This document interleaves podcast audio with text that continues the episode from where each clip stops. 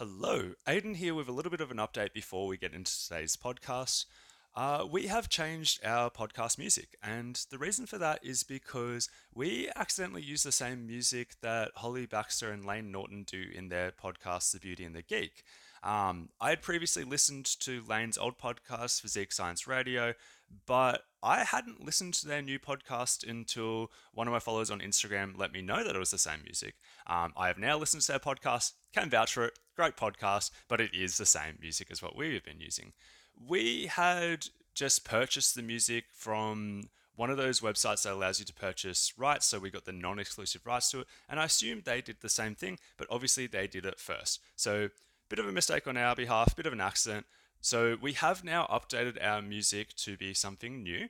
And hopefully, you guys all like it. If not, please let me know. But apart from that, I hope you enjoyed today's show.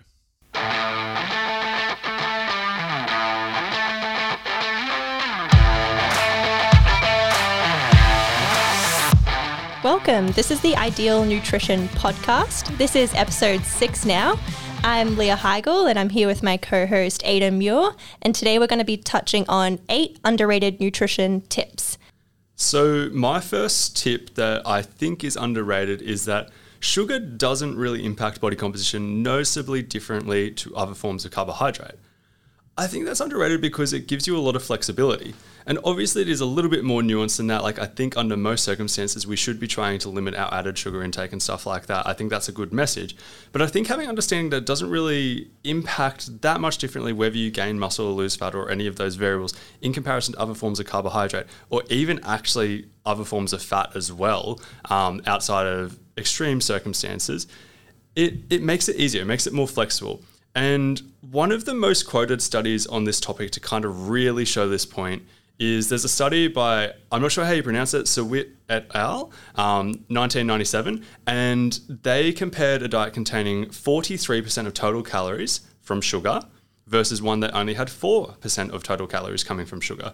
They had their total calories matched, they had their total macros matched, so the same amount of protein, fat, and carbohydrate, and they were in a calorie deficit. And at the end of the study, both groups lost pretty much exactly the same amount of fat and maintained the same amount of muscle. There's no difference on body composition. And that's not to say they have the exact same impact on body composition, but the fact that you can look at a study like that where there's 43% coming from sugar versus 4%, and there was almost no difference, I think that is a really underrated thing to be aware of because a lot of people are stressing about tiny amounts of added sugar and stuff like that. Like, as an example, I don't know about you, Leah, but like I make meal plans where I have pretty much no added sugar at all added. And sometimes I'll add one thing that has like seven grams of added sugar.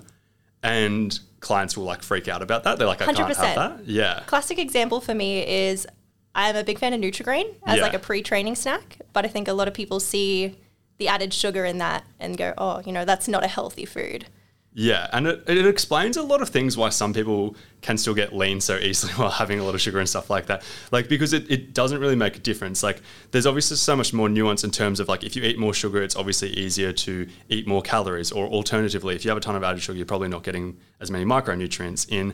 But the whole point of this is basically just being like, if you're aware that the impact on body composition isn't really that different, you don't have to stress over little amounts. Like, there's no reason you couldn't just have, say, less brown rice for dinner and a tiny bit of added sugar earlier in the day and still get the exact same outcomes versus stressing about going off plan or anything like that.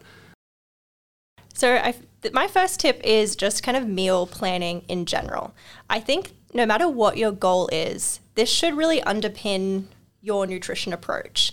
Um, because if you don't plan anything, it's going to be really hard to go through with with whatever your goal might be and actually get there.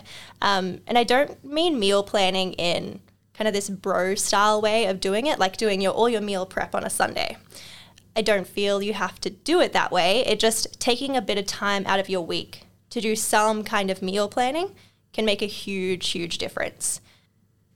So, when I work with clients personally, I tend to take even like a full session for meal planning and just really kind of strategizing the kind of meal planning that works for that individual person. Do you do that much with your clients? To a certain degree. And I think an overall philosophy of mine is that like it makes sense to just plan things out, like taking a second to think it through. Sometimes that's part of why I think some of my clients get good results. Yeah. Even if they're intelligent people, they understand nutrition, all those kind of things. It's literally just blocking out the entire consult with me to actually plan stuff out, Yeah. put something together, and then follow it. And another thing like that kind of ties in with this, but like I think delayed gratification ties in with a lot of this in Sure. terms of if you don't have a plan, there's a lot of short term thinking that goes on.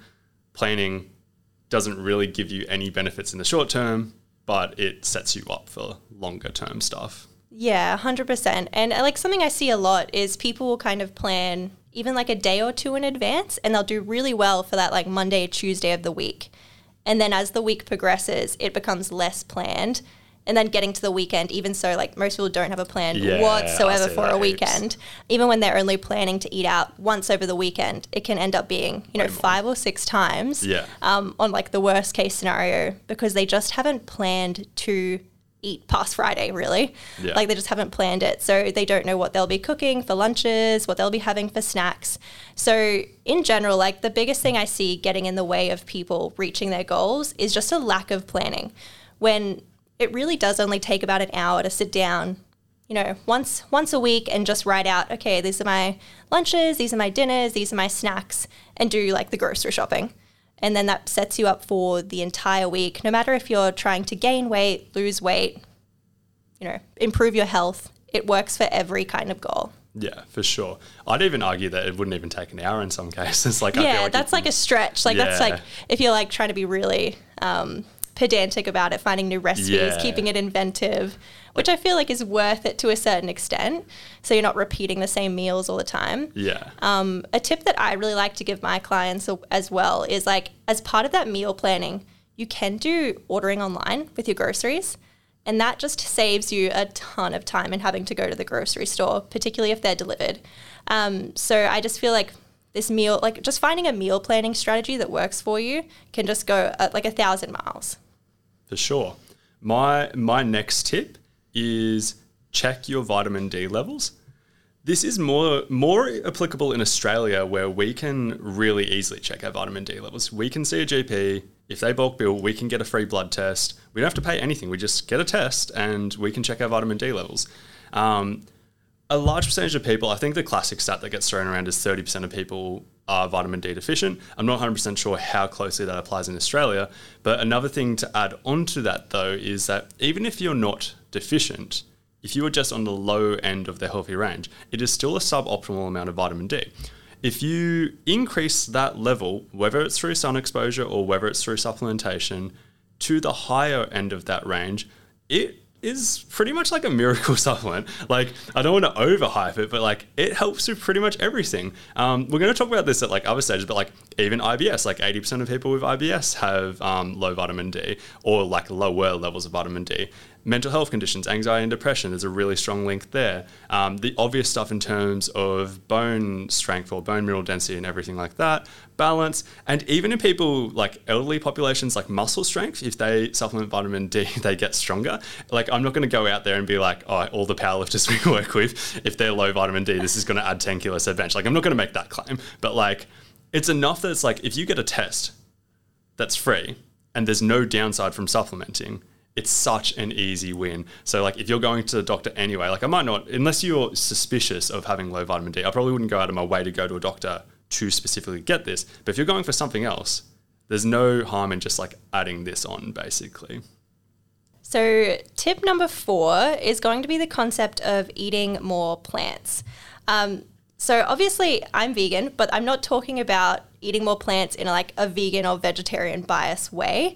I'm talking about just having a diet that is really focused around plant based foods with a small amount of animal products. So, making sure we're getting enough whole grains, legumes, nuts, seeds, fruits, vegetables, you know, all those kind of core food groups that aren't just kind of meat and dairy. So, there is a lot of research to suggest that people that do have an adequate or high intake of these plant based foods typically are less likely to be overweight, less likely to develop chronic diseases, things like cancers in some cases, um, and generally have better gut health. So, for a lot of like the population in Australia, we just don't eat enough plant based foods. So I find even the people coming into clinic and going, oh, yeah, I'm great with my veggie intake, when we actually sit down and assess that, it's like they may be just hitting the minimum or like even just below it. So I think our idea of like how much plant based food we should be eating versus the actual reality of when we get good health outcomes is very different.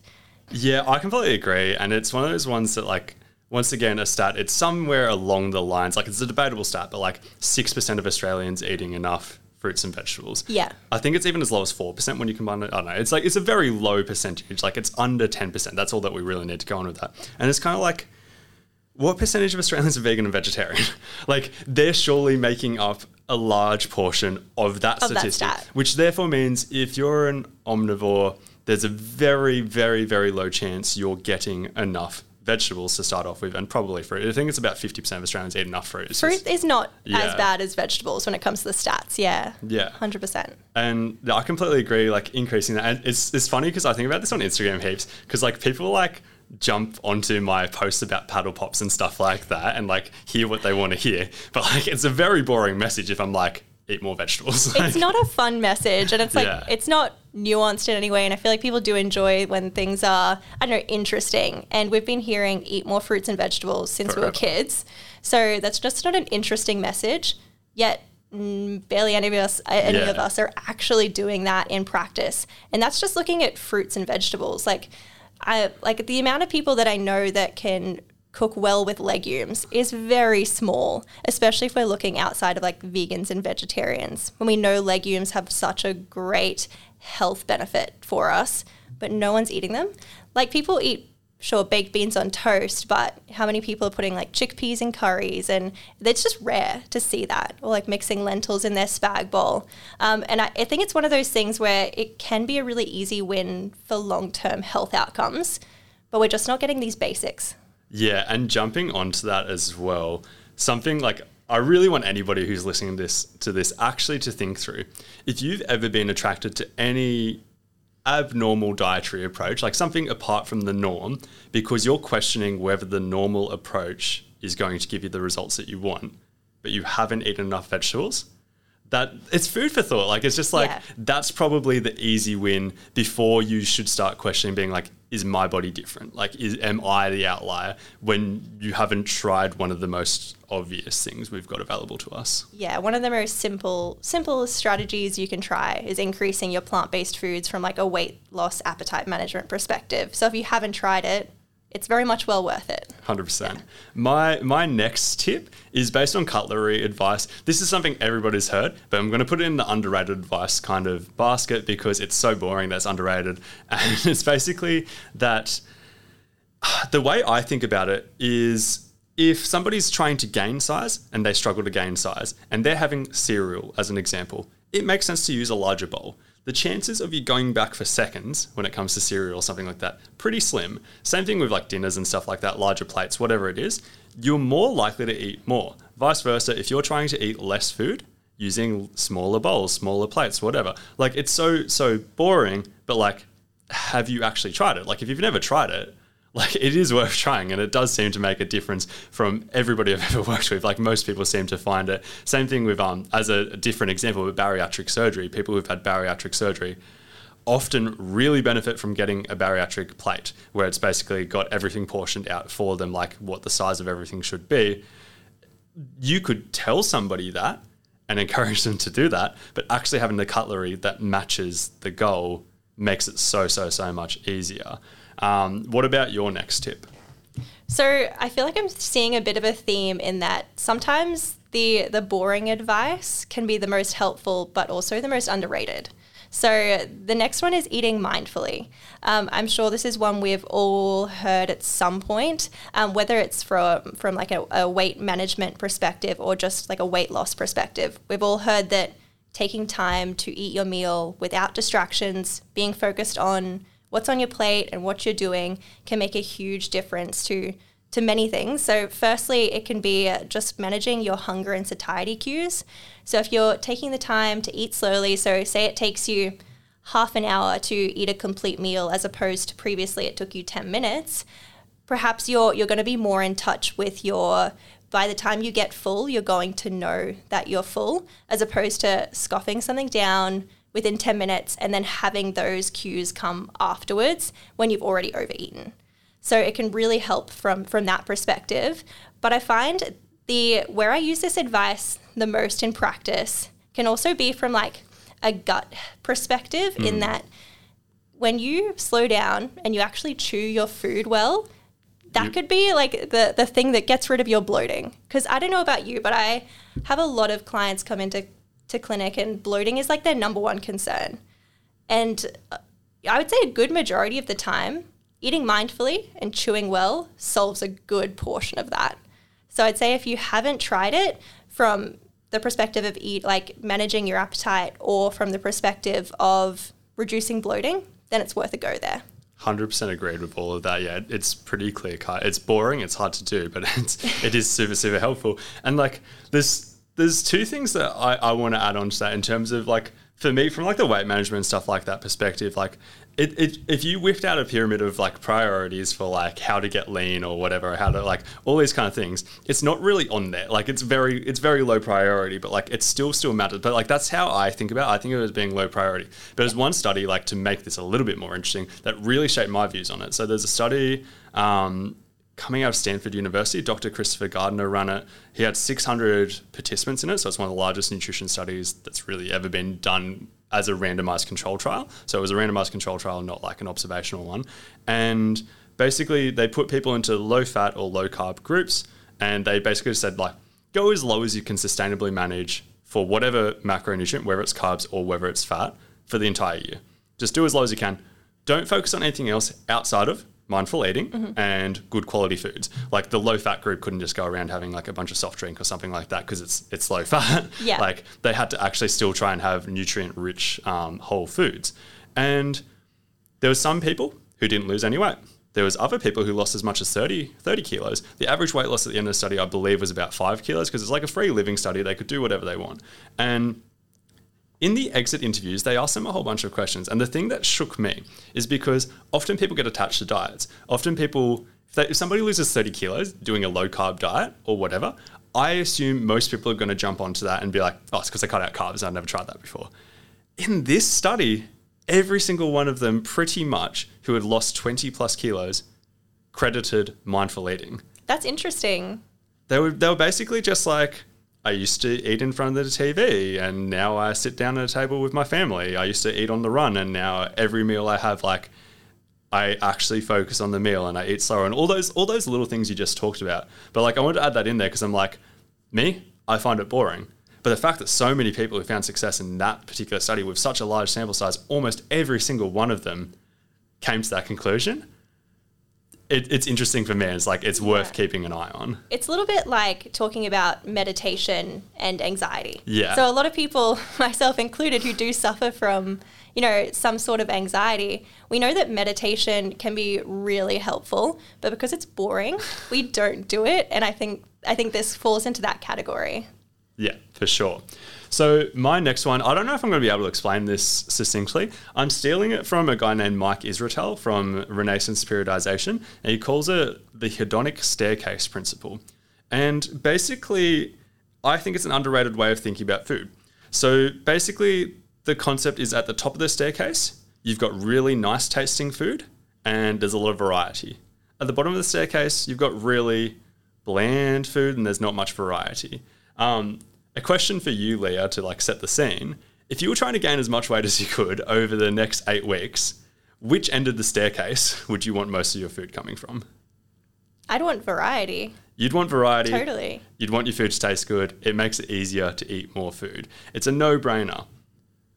When people come to see us looking to lose weight and if they're asking for a meal plan, one of the most common things I see is people asking, Hey, can I have variety so I don't get bored? And can it taste good so it's easy for me to stick to? And that makes a lot of sense. I see that. And this isn't a black and white kind of way of looking at things. But something that Mike Israetel said that really sunk in for me is he, he was talking about bodybuilders going through competition prep. And they're starving. They want food all the time. They're at a stage that chicken, broccoli, brown rice probably tastes appealing. They're that hungry. And he's like, if you're in that state and you were trying to get stage lean, if you were trying to add in foods that tasted nice, it makes it harder to eat less calories. Like if you're working backwards from the calorie restriction to start off with, it makes it harder to stick to if your food tastes really nice because it makes you want to overeat. Um, the whole point of this is not being like, hey, pick one end of the spectrum or whatever and go really extreme with it. It's just being like, if you're struggling to gain size, maybe it makes sense for your food to taste better. Maybe it makes sense for there to be more variety. Like imagine a professional chef cooking every meal for you. It'd make it so much easier to gain weight. Vice versa, if you're looking to get lean, I don't know. I'm a big fan of variety from a nutrition perspective. Something I see amongst clients before they start working with me, if they'd already lost a decent amount of weight, is a lot of them are very routine focused and a lot of them have the same stuff over and over and over and over and over to the point that it annoys me. To the point that I'm like, there's not enough variety here. But it is food for thought that it's easier to get leaner when your food tastes less appealing and there's less variety. So it's like thinking about in terms of spectrums, in terms of when you're on higher calories, maybe go a little bit higher up the staircase. When you're on lower calories, maybe go a little bit lower down the staircase. Totally. And I think that something that comes to mind like recently that happened is I had a client who who often had these really tasty foods but was able to hold back and have a very small portion of it. So like they'd order a meat lovers pizza and have two slices and not finish the whole pizza. But that is such an Yeah, it outlier. It's stands not even funny. Like that's different. Totally. Yeah, I, I've had one. There's one elderly client in my first year of being a dietitian who'd have two squares of chocolate a night and stop there. And I was like, what a monster. Like, that's insane. Like you yeah. like these things are rare. Yeah, if it's not portioned out and it's really tasty and you're hungry, chances are you're going to go back for more. Yeah. So yeah, no, that's a good one. Um, so our last tip of the day is again a very simple one, but taking a food first approach to nutrition. So a lot of the time, I I do see people kind of walking into clinic with their bag full because I ask everyone to bring in everything they're taking, like in terms of vitamins and supplements, um, and they'll walk in with with this huge bag of like miscellaneous supplements because they're very health focused and they're taking all these supplements. But they're not doing the basic things when it comes to their actual diet. So, from a, a lot of dietitians feel that, you know, these supplements should be that. They should supplement an already well balanced diet, and you should only be taking what you need. Um, but in practice, it is easier to to take a pill than it is to actually have any kind of behavior change or you know change what you're doing with your nutrition. Um, so a lot of people do tend to take this route of supplement first, diet later. Um, and it is something I see all the time. Um, times that it does make sense is if you do have a diagnosed deficiency, so something like vitamin D deficiency, yeah, it makes sense to take a supplement um, or something that you are chronically low in. Again, like if you don't get enough sun and you don't eat a lot of vitamin D rich foods, it then makes sense to supplement with that. But I see a lot of people taking things like vitamin C, where we know you can get enough vitamin C by just meeting your basic fruit and vegetable intake every day. Um, and most of the people don't need a supplement on top of that yet they've taken that route instead of just the food first approach. So, in general, I would just say before you go and purchase a supplement, really think, you know, what can I do from a nutrition and diet perspective that could fill this gap before I go out and do that. Yeah, completely agreed. Like I wouldn't change anything with that. I'm very much big on doing everything you can through food within reason and then just chucking stuff in on top based on a specific need. And I think the best example of this that comes to my mind is creatine. As in, you can get creatine through food.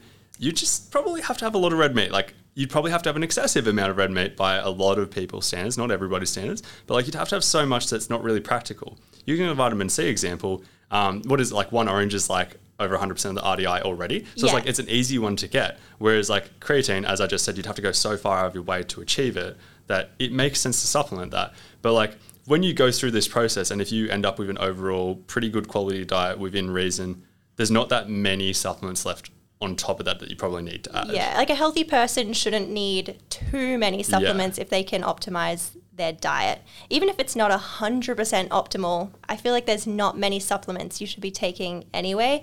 Like an example in practice would be for vegans, we need B12. That's Yeah. something that just makes sense. We can't get it through food, um, but perhaps a greens powder is unnecessary. Yeah. All right. Well, that's going to wrap it up for this week's episode. Thank you for listening, and hopefully, you all enjoyed it.